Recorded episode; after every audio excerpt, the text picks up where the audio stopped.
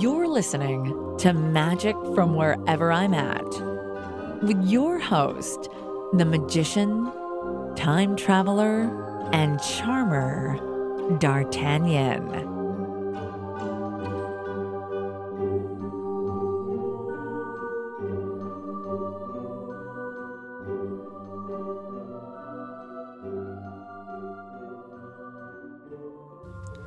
Welcome to another edition of the podcast. I am D'Artagnan, and today is the first episode of a three part interview series I did. And when I did my Ricky Jay tribute podcast after he had passed away, and I was sifting through all sorts of Ricky Jay information, I came across a Genie Forum thread where somebody had said that they were enamored with his Ricky Jay's Alaskan poker routine. They'd basically worked it out and they were wondering about the ethics of performing it. And this led to a long line, a long thread of people with various opinions about uh, the ethics behind that. And my guest for this next three episode interview series, his opinion stuck out to me as to exactly what is the problem with this kind of stuff, a possible solution that he offers, and sort of the thinking behind why people do this. And so, without any further ado, I'd like to uh, start this first episode of this three part series and my interview with Brad Henderson. You know, we, we're trying to preach to the same choir Right. um, you know, my Penguin Live lecture, you know, was about an act and and how to make an act an act, irrespective of the tricks. And while we did discuss the tricks, I honestly would have rather not. Right. Uh, but we did, and I tried to use them to teach bigger, more important concepts right. because, um, you know. I, I don't. I don't want to encourage people to do my magic. I want to empower them to do their magic.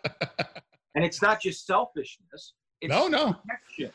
Yeah. Um, you know, uh, you can. No one can do my magic as well as I can because I'm me. hmm And there are certain things about me, just like there's certain things about you. Your age, the way you look, the way you carry yourself, your accent. When you say or do something, it's going to come out a certain way that will work for you. But if I said Right. the same thing, given my look, my age, my demeanor, uh, or if a kid, you know, it's not, it just, it fundamentally won't come out the same. So it's a simple math equation that I think everybody, you know, they want to get the this end result, right? Right. And so they think, oh, he does A plus B plus C. Right. So if I do A plus B plus C, I'm going to get this end product, which I like so much, and which is what's inspiring me to, to want to do this.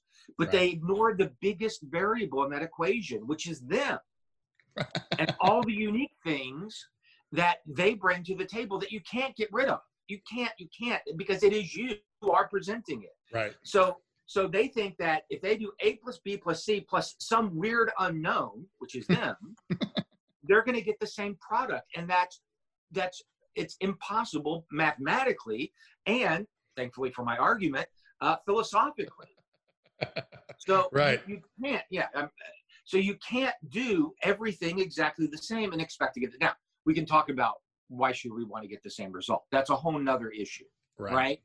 That Right. that gets down to motivations and stuff, and and you kind of mentioned you wanted to talk about some of that, but but I'm talking about that aside. Someone sees someone do this thing. They like the way it makes them feel. They imagine that these are the feelings they want to give to their audience. hmm hmm So they're like, I want to do that because I want to accomplish these things. I want to satisfy myself the way I feel satisfied now. Uh, I was going to change my shirt. I forgot to. That's okay. This looks all right.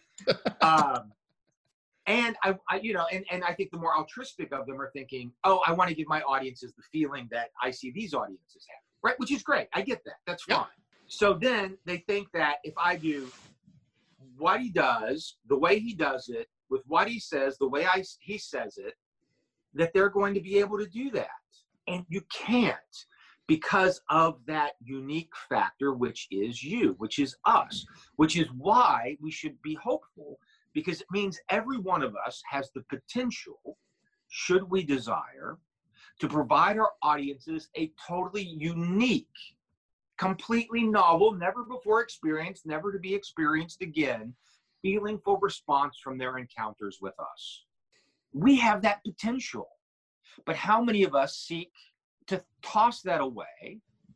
And and, and I, you know, I fear that it's part, maybe it's part of it's clearly out of ignorance, and I don't mean that in a mean way. I mean they just haven't thought it through. They don't realize, you know, this. But what amazes me when I bring these ideas up online is how angry some people get. Oh yeah.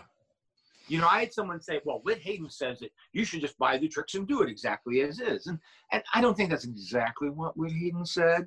Right. Uh, you know, there is something to the effect that if you see a trick and it's a good and it's a solid trick and it works, there, you know, there's nothing wrong with doing it as written. But the difference is what we convey to our audiences doing what was written is going to be different than what Whit Haydn gave to his audiences doing what was different, uh, doing Right. what was written. So yeah, there are solid tricks, there are solid presentations that pretty much people can step into, and the, the tricks are so good and the uh, the writing is so good that it holds up, that it works. hmm You know, We need more. I don't know. Do we need more tricks like that? Maybe that's part of the problem. Is is so many tricks that are out there are so good that they discourage Right. you know tinkering with them. But I get that point. So the the issue isn't is it okay to do somebody else's trick is written if they put it out there in the world for us. The question is, are we going to accomplish our goals by doing so? And if our goal is just to do a I hope you've enjoyed this teaser of magic from wherever I'm at.